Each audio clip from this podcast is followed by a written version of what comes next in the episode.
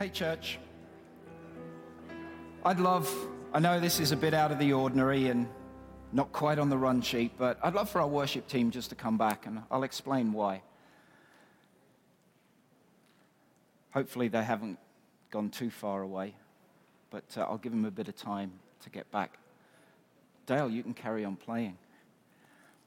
Last night, we uh, we had a barbecue, our first barbecue at our house in uh, in Canada last night. And, and I love barbecues. I love getting around the fire pit. I bought a new fire pit. I was so excited about that. I love being in that bar- environment. I love the smell of a barbecue. I love the smell of, of burning wood. And what I don't like is how it lingers. So I, I get in and I have a shower and I put my clothes and I put them in the wash straight away. But that, you know how the smell just lingers on you, it gets on you.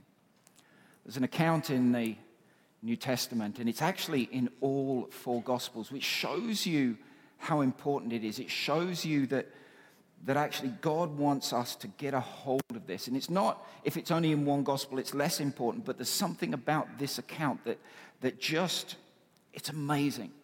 And it's a, an account of when Mary goes to Jesus. And she she's in this house, and, and there's different different ways and different versions of it. And, and I love that because it's it's like something stands, if you're looking at something in the middle, and then you get this round perspective. And everyone has a different view of it, but it's all of the same thing. And, and it's a bit like this account. And this woman comes in, and Jesus is there teaching. And she gets this alabaster, this beautiful jar of perfume. And in this moment of worship, she breaks this jar. She breaks it over Jesus' feet.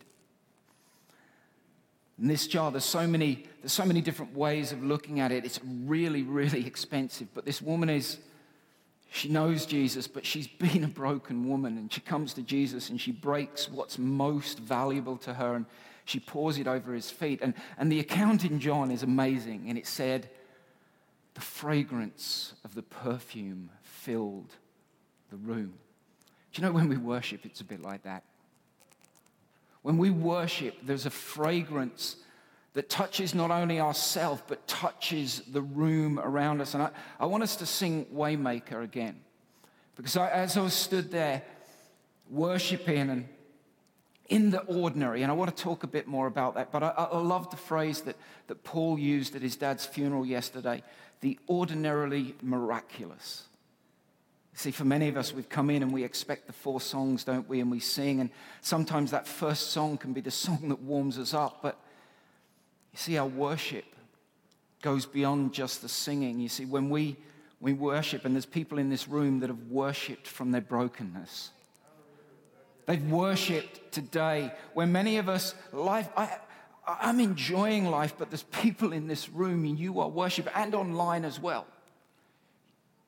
It's almost like there's something that you've had to take and break to be able to worship.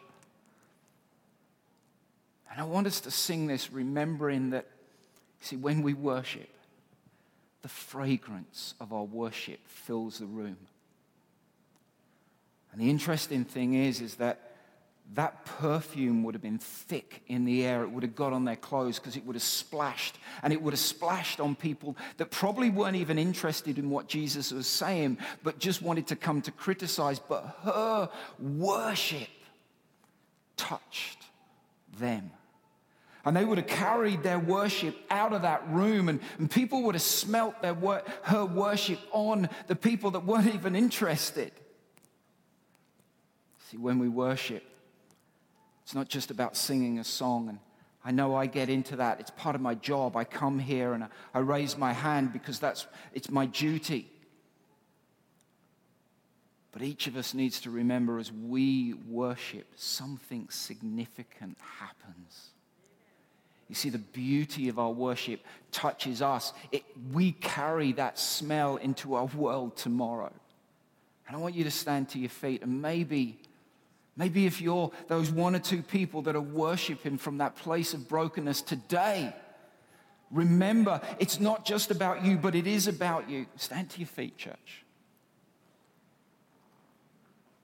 You see, as you walk out of this room, the beauty of your worship in brokenness will be taken out of this room. They, people won't know what it is, but they'll smell something on you. Like the barbecue last night, I carried that smell. I can still smell it. I don't even know if it's on me. But there's something about our worship. Not just singing a song. Think about the words, he's a waymaker. Maybe that's what you need. The next song, we're not going to sing the next song, but I, I love Great Is Your Faithfulness. You see, when we are faithless, he is faithful.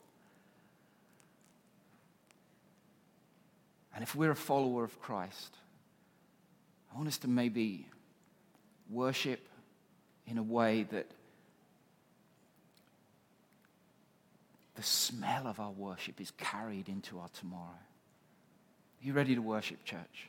I want us to sing this song again, and then I'm going to come back and preach the Word of God. Thanks, team.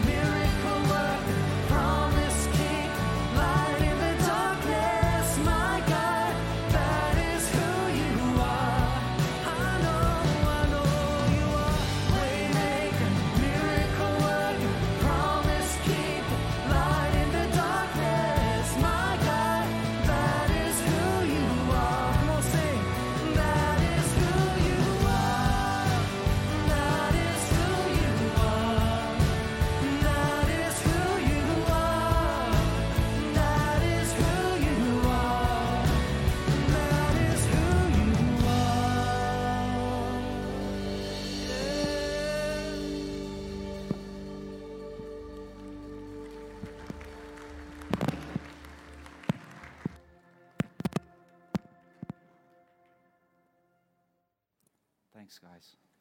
Why don't you grab your seats?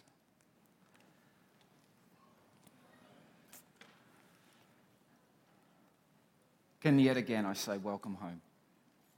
And I, I hope somewhere along the line, I don't know, I don't know if I want it to become ordinary, but I want it to become the thing that you begin to believe. We don't just come to church, this is home. And the more we express that, the more we outwork that, the more God makes his home here in this place. That's what Ephesians two tells us. That as we are unified, as we are as one, God makes his home in this place. So it's not only it's not only our home, it's God's home as well. So welcome home. Welcome home to those of you that are online at the moment and even throughout the week. This is still home for us. Welcome home to those of you that are in the room. And I, I want to believe, for me, that I, this is a new series that we're starting. And I, I, I want to believe that today this message is going to bring freedom to those of you that need it. If you allow God to change or speak to you and change you. I think as followers of Christ, we need to come with that attitude every single week. We need to come to, God, what do you want to say to me today? What do you want to speak to me today? Come hungry. Come knowing that as we are hungry, as we are thirsty, God wants to do something in our lives. If you're here and you've never made a decision to follow Jesus, for whatever reason you're, you're in this room, someone's invited you, I want you to know that at the end of this message, and those of you online as well, but at the end of this message, you'll be given an opportunity to step into what we know is new life, forgiveness, love, acceptance. Not just become a member of a church, but become a new person. That's what church is about. It's not about attending a service and singing some songs and listening to someone at the front talk. It's about community. It's about new life.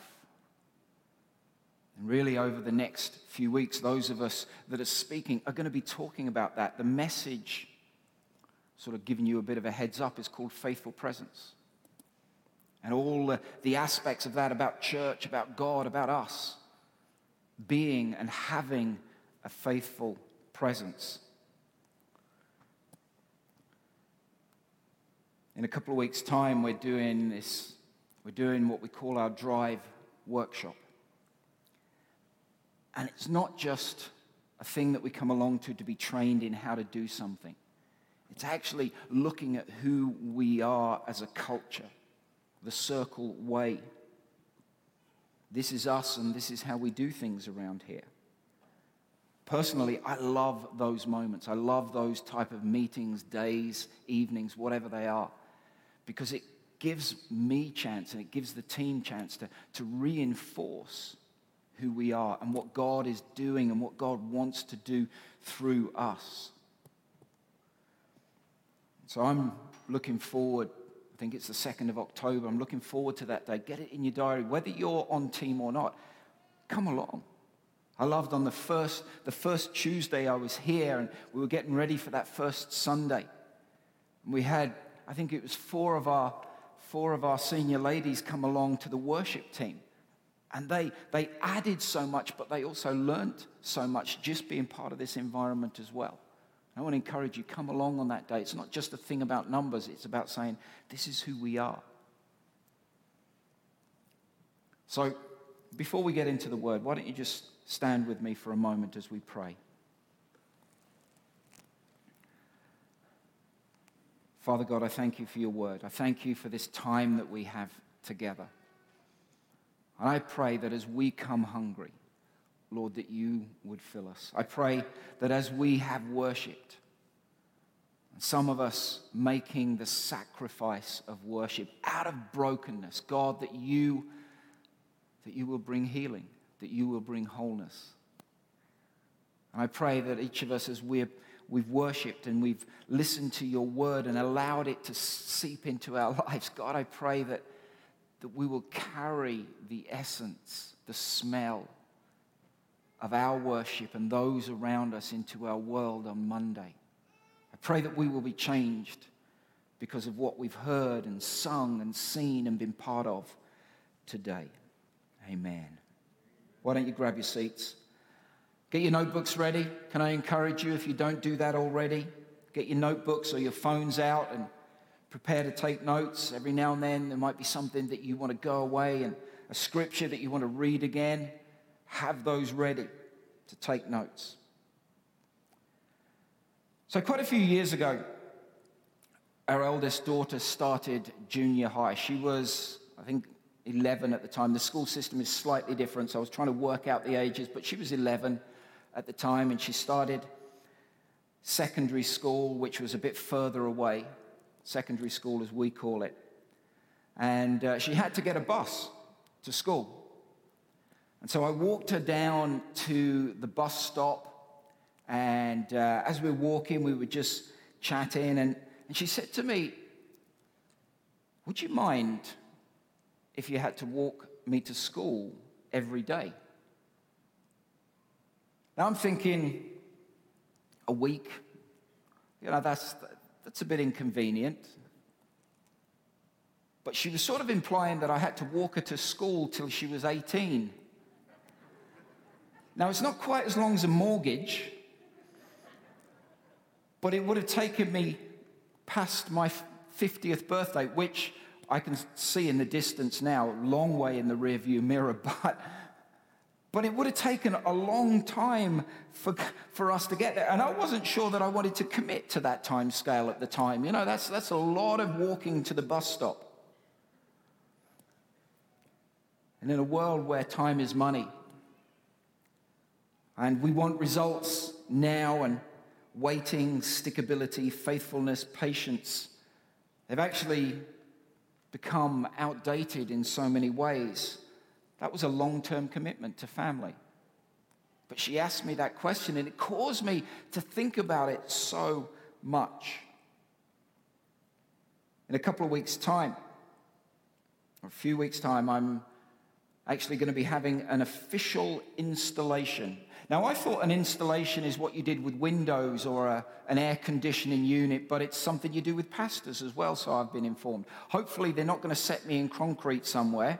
Um, but I'll be having an official installation, and Bernie, the Reverend Doctor, Most Reverend Archbishop Bernie Vandervaul, our denomination district boss, is going to be coming along. He's going to be speaking, and I'm actually excited about this because he's going to be unpacking a bit of his testimony as well. But he's going to be coming along and installing me as the new lead pastor here officially.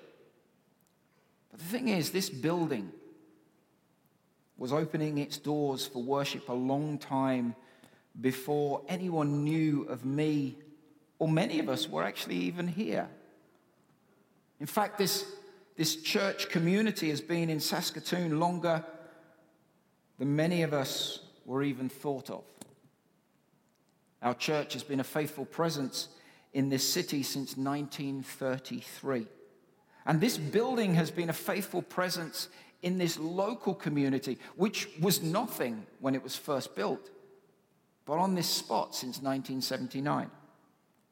We've been feeding people, providing a place of refuge, being a light in the community. At times, two thousand people have been packed into this auditorium for different things. I don't know if you know, but where we are right now, this whole area was just a farmer's field. But he had this, he had this prompting from God to go and talk about building a building in this place. This became our home. But it took time. It didn't happen in an instant. It didn't happen overnight. This, this is our building, and over the past few years, and probably till it falls down, we've been making repairs, finding new leaks, and trying to continue making it fit for purpose. I know that Sherry, her continuing headache day after day is, which leak is going to be going to be found next, which bit of the roof do we have to fix next. And she's doing an incredible job, along with a few other people, trying to make sure that that happens, but we continue to try and make it fit for purpose.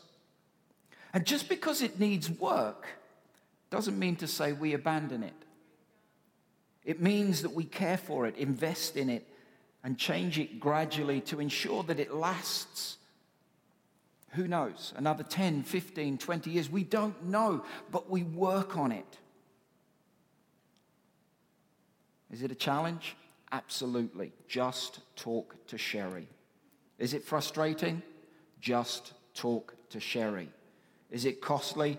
Talk to anyone that's dealing with our finances. Is it slow? Yes. But is it worth it? Absolutely. You see, to have a faithful presence, and that's the title of this series that we're going to be looking at over the next month or so, is a challenge. It is frustrating. It is costly. It is slow. But let me say, it is worth it.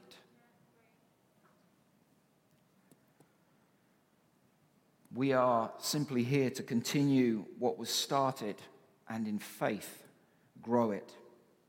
And the only way we can do that is to engage with our world. To be a faithful presence in our world, in Saskatoon, in Stonebridge, and in surrounding areas. This faithful presence thing is being around a long time. Sometimes you have to be around a long time to make significant change. In a world that wants instant access and has instant access to information, we order our products for next day delivery. I ordered a dog brush for our dog. If you've been to our house, he sheds all over the place. I don't know how he has hair left, because we hoover it up and there seems to be more hair in the vacuum cleaner than he has on him, yet the next day we can do it and there's the same amount of hair and he's still there with hair. So I ordered this. I was trying to think, how on earth did I get to the, our dog being hairy and shedding? I ordered this dog brush and I ordered it on, in, on Amazon Prime, and I looked at it. And I ordered it on Thursday, and I'm thinking, Amazon Prime, it's next day delivery. No, it came yesterday, Saturday. How dare they take an extra day to get my hairbrush, not my hairbrush, Cooper's hairbrush to us. But we order our products for next day delivery. We demand instant results. We order our pizza, and they better be here within forty-five minutes or we get it free. We stipulate for global change now. But have we lost the understanding that sometimes some things necessitate time? The church has been around and been a faithful presence in our world for two thousand years or more. Yes, we've messed it up in that time.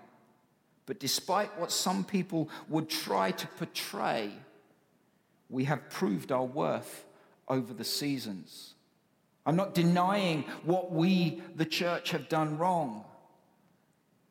But many people gloss over the many countless faithful things that have been done over many, many years and highlight the few things. Yes, they cause major problems in people's lives, but the church has done so much good. We have been a faithful presence in our community and in the world around us, through the Word of God, through the witness and testimony of our changed lives, your life. I don't know if you've ever thought about it this way, but being in your workplace, being in your university or school, people see gradual change over a period of time. And when their life hits the fan, see, they want to know, how is it that you survived? How did you cope? It's not about having a perfect life. It's not about not having things go wrong. It's about when things go wrong, as Jesus said they will do, how do you cope? How do you, how do you, how is it that you maintain who you are? Yes, we hit mental health problems and anxiety and all of that sort of stuff, but how is it that you're still here?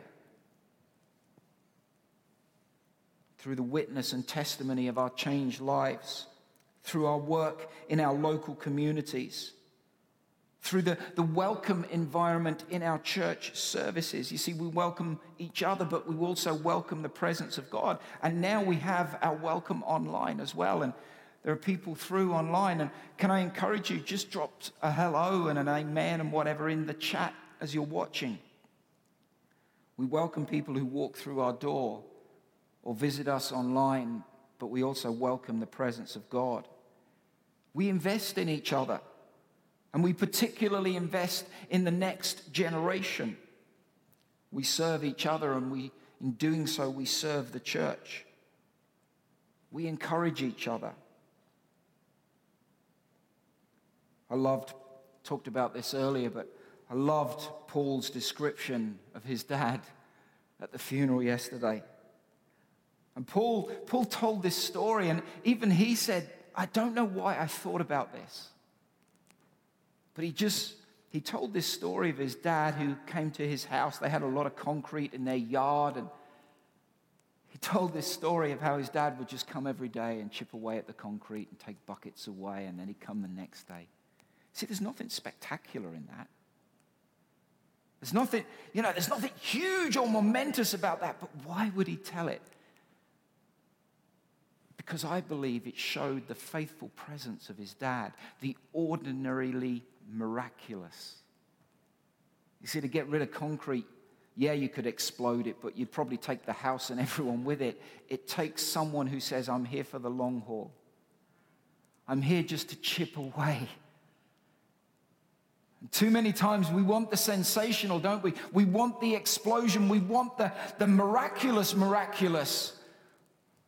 But often it's just chipping away in the ordinary.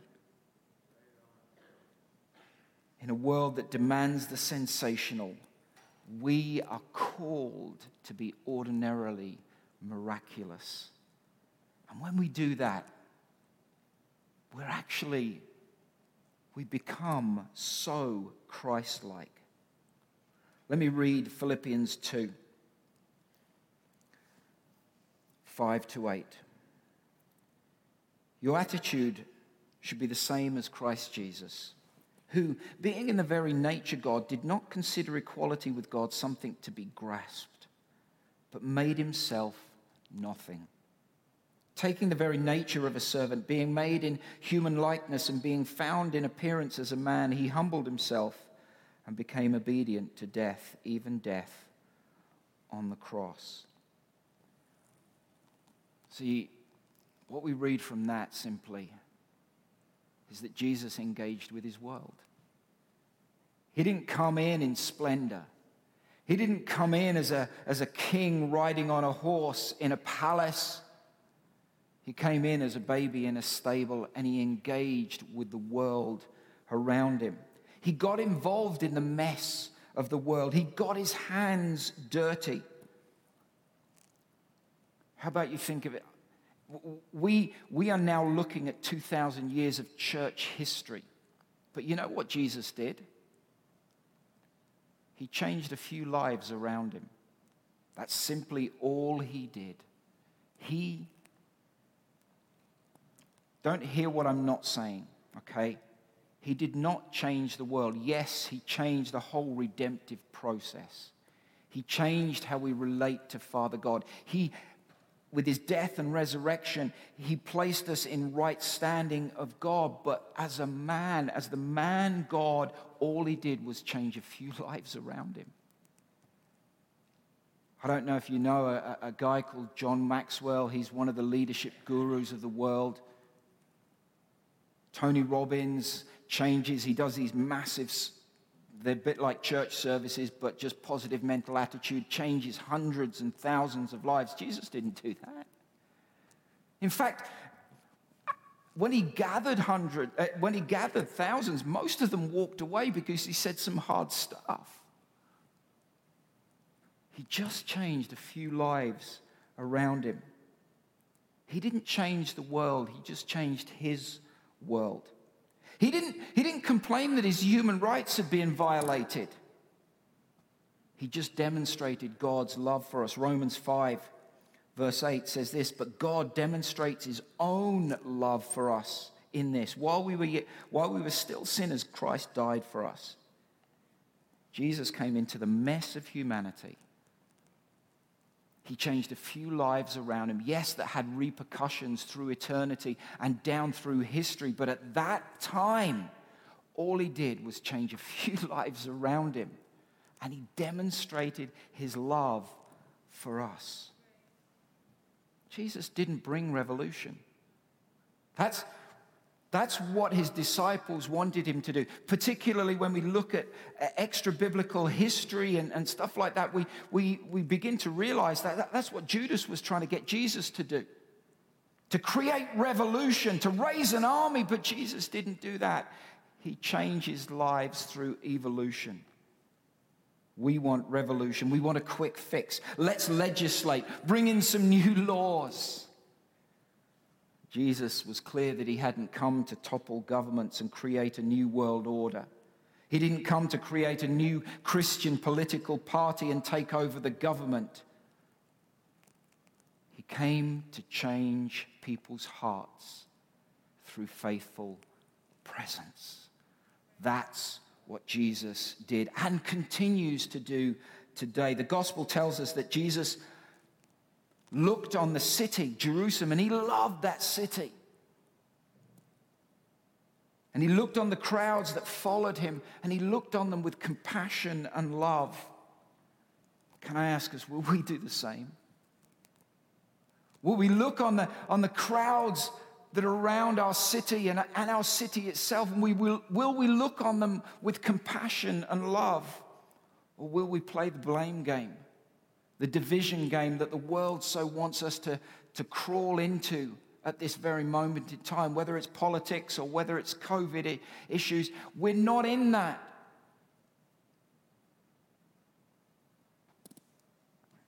Can we look with compassion and love and respond in the same way? You know, we know only about three or four years of Jesus' ministry. That's all we know about him. We know snippets of his birth. We know, we know when he was twelve, there's, a, there's an account of him going to, te- to the temple. We don't know much else. We know three years, but did you know that Jesus was a faithful Jewish man for thirty years before that? See, he had a, a faithful presence in his hometown and in his community. Oh, oh, that's Jesus. He's just the carpenter's boy. They knew him. He was a faithful presence there. Will we be the same? Sometimes being anonymous. Sometimes just serving faithfully with no recognition.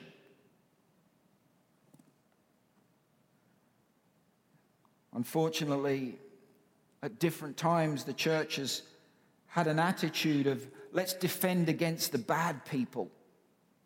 Or, or we've become so completely relevant, and I'm not talking about styles of music. It has nothing to do with the style of music or lights or haze or anything like that. But we've become so aligned with the culture of society that there is no difference. People don't want something that's the same. People are looking. It may challenge, may challenge their hearts. It may challenge their behavior. But people in our city and in our country wants a church that is different. Have we become so relevant? So relevant that we don't look any different. I love the stories of Hudson Taylor, some of the incredible missionaries that have gone before. Hudson Taylor completely changed the view of how missionary work had been should be done. He, he was a missionary to China. And he went in, and many of the missionaries would, would live in these little compounds. And they'd stay there, and they'd never venture out, apart from almost like evangelistic drive-bys. fire the gospel at people as they, as they walked by. Yet Hudson Taylor got out of the compound. He changed his clothes. He, he, he dressed like the Chinese would dress. He learned the Chinese language. And he lived with the Chinese people because he knew to actually reach them, he needed to be a faithful presence in their community, to understand them, to live like them. It wasn't a drive-by evangelism. It was a faithful presence that he brought. And I'm not I'm not making this a political message by any stretch of the imagination, but I believe sometimes as Christians we have fought the wrong battle against people. We've made enemies when we didn't need to. We've made enemies of the very people we are called to liberate. How can you liberate an enemy? We come alongside.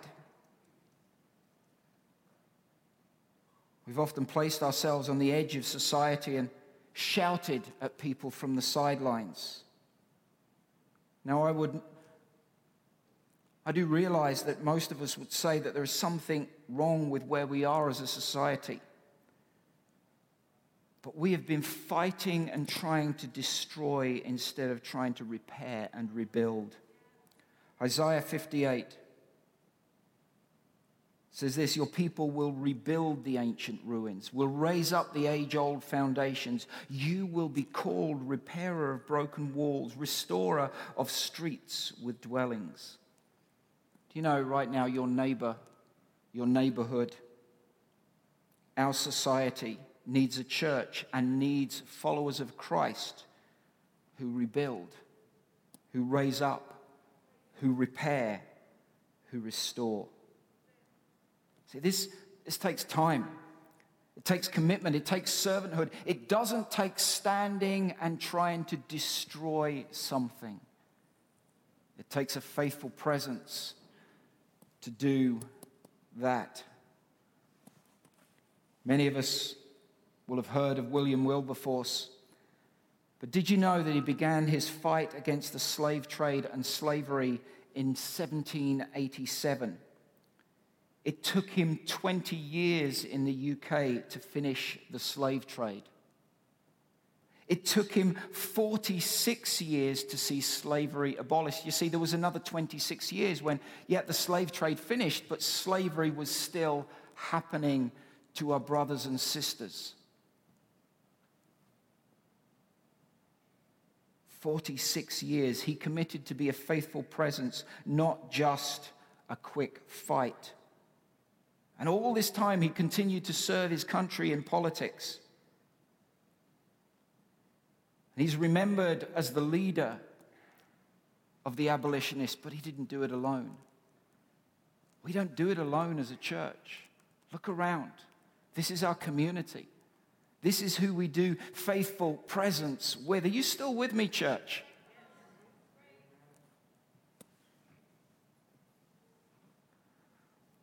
We need to be present and commit to the decades, not to the weeks or to the few years. I want my children to eventually bring their grandchildren to this place. The building might not be here, but we will have a faithful presence in this community. Not here for a quick fix. We're here for the long haul. Faithful presence has a community view and a personal view. The personal view, it's about us as individuals, in our families, in our workplaces. And the Bible talks many times about perseverance, keeping going, fighting the good fight. Paul, Paul, at the end of his life, or very near the end of his life, says, I've been poured out as a drink offering. I've fought the good fight. I've finished the course. He ran the race.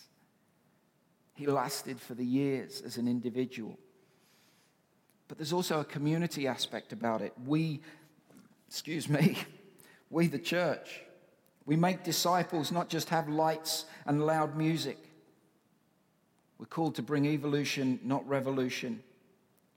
Yes, we want to be relevant. We want to have a relevant message, but that's just communicating the gospel in a way that people understand. We don't become like them, but we use a language that helps people understand what we're trying to say, this Jesus that we love can do something in their life as well. It's easy to stand and shout against institutions and try to bring change by boycotting, vicious blogging, or protests. And often we strive for power over instead of a serving under. Let me go back. What did Jesus do? He took on the nature of a servant. See, he committed himself to serve under, not have power over. When we have a faithful presence, it will transform the city around us. I'd encourage you to go away and read Matthew five, thirteen to sixteen in the Message version. It talks about us being salt and light. I love it because it talks about God flavors and God colors. Colors, flavor that doesn't empower, overpower, sorry. We have a cultural presence, not a taking over. Jeremiah twenty-nine, four to seven.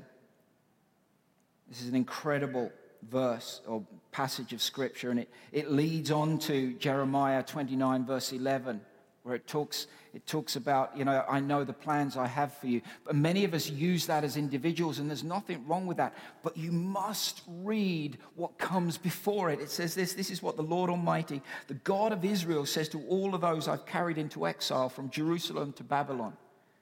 Build houses, settle down, plant gardens, eat what they produce, marry and have sons and daughters, find wives for your sons and give your daughters in marriage so that they too may have sons and daughters. Increase in number there, do not decrease.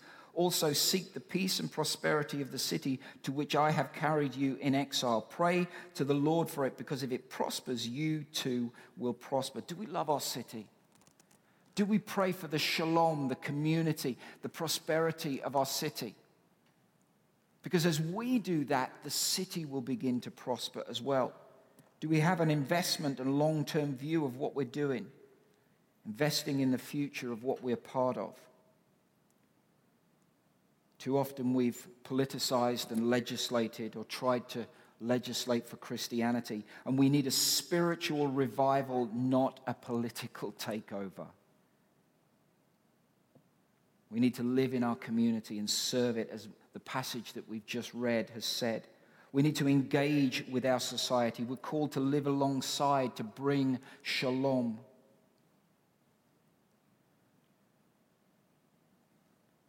And you may be here thinking, ah, that sounds all well and good for you church people, but my life right at this moment is in a mess. Can I remind you?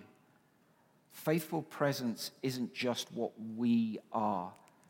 Faithful presence is who we have within us.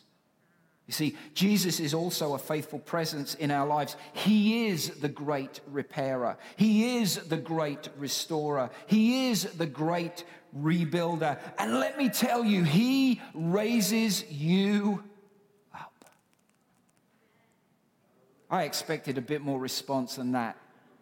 Because there are some people in this room who are living in the brokenness of what's happened during COVID, living in the brokenness of job loss, family loss, living in the brokenness of mental health issues, physical health issues. Let me read it again, because you need to hear this. I need to hear it. We need to hear it. Jesus is the faithful presence in our lives. He is the great repairer. He is the great restorer. He is the great rebuilder. And he raises you up.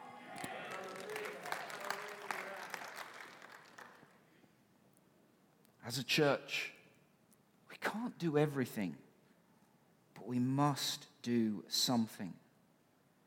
The city needs not just you and me as individuals, but it does need us as the church. The city needs this church living life forward, not backward. Do you know, as we get older, it's easier to view life backwards. Because we, as we get older, we have so much more behind us than in front of us. But what did that last, the song that was last in the set of four say to us? The best is yet to come. We can, we can believe that we've lived our best life. Maybe some of you older people, maybe some of you, if you're online watching and you're in our Circle Care home, Circle Place. You're thinking the best is yet to come. I don't believe that for you. I believe that God can still have your best days yet.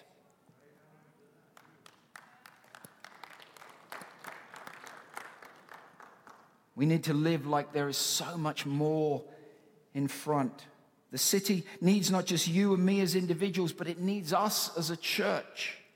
It needs our faithful presence. Not standing on the sidelines complaining about this, complaining about how bad things are, but living like Jesus. He didn't come to power over. He came to serve under, to be a faithful presence, to get involved in the mess of our society, to bring change not through political means, but through love and compassion, through serving.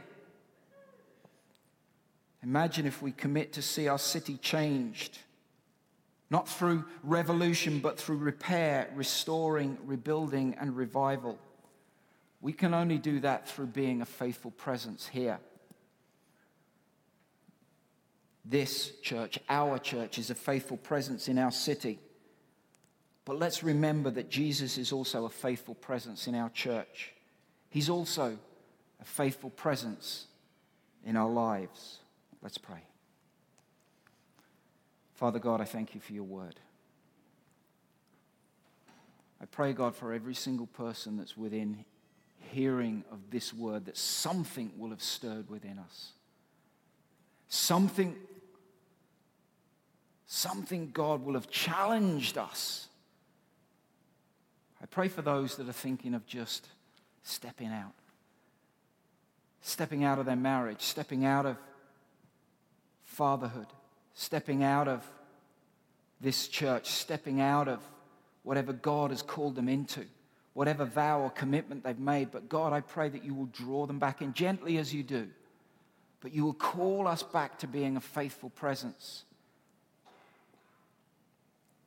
And God, I pray that you will continually remind us day by day, hour by hour, moment by moment. moment, God, that you are the faithful presence in our lives. You are the restorer, the repairer, the builder. You are the one that raises us up. In the name of Jesus, amen.